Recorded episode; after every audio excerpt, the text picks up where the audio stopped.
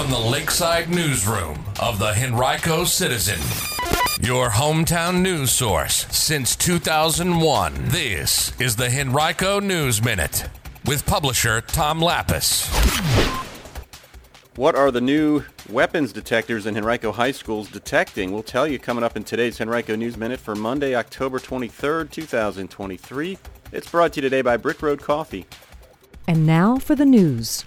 It's been two months since school started in Henrico, and with it came the implementation of new weapons detection scanners at all county high schools. We wanted to learn more about what those scanners have detected, so we asked the school system. To date, the scanners have detected a taser and pepper spray that were confiscated at Tucker High School and two tasers confiscated at Highland Springs High School in four separate incidents. Other than those four incidents, there have been no weapons detected by any of the scanners, according to school system spokesperson Eileen Cox. Now, the scanners next will be implemented in all middle schools in the county. That's coming before Thanksgiving, according to the school system, which is not sharing exact implementation dates for each school because of security reasons.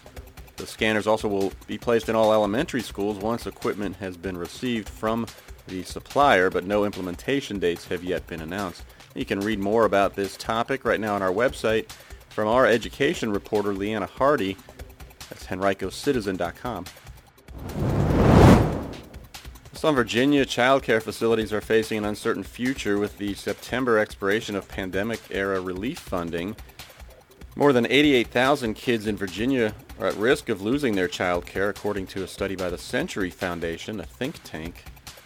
Nearly 1,400 programs could close and Almost 2,900 child care workers also could lose their jobs as a result, according to the study.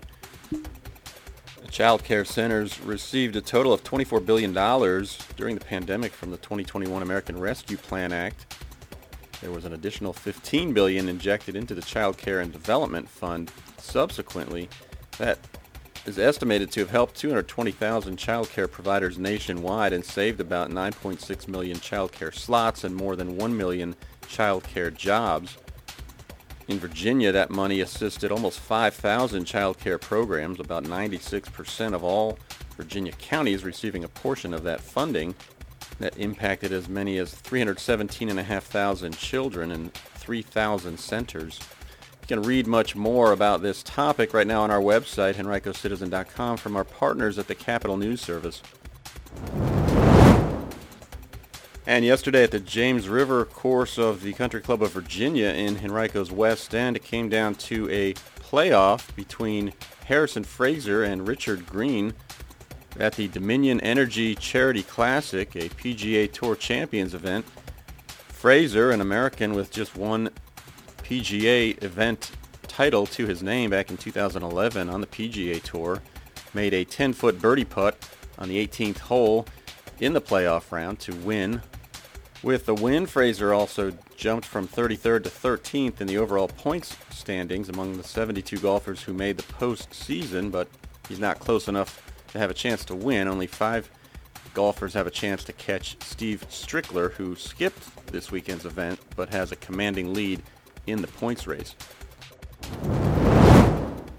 Today's Henrico News Minute has been brought to you by Brick Road Coffee, your local European-style coffee shop and cafe in Henrico's West End, which combines the finest in fresh roasted coffee and espresso with fresh baked goods, handmade breakfast sandwiches, and filling lunch offerings.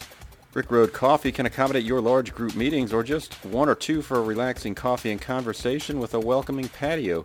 Catering is also available. Stop by today at 8055 Schrader Road near Parham Road to try the new smoked salmon bagel and special fall drinks, or visit brickroadcoffee.com.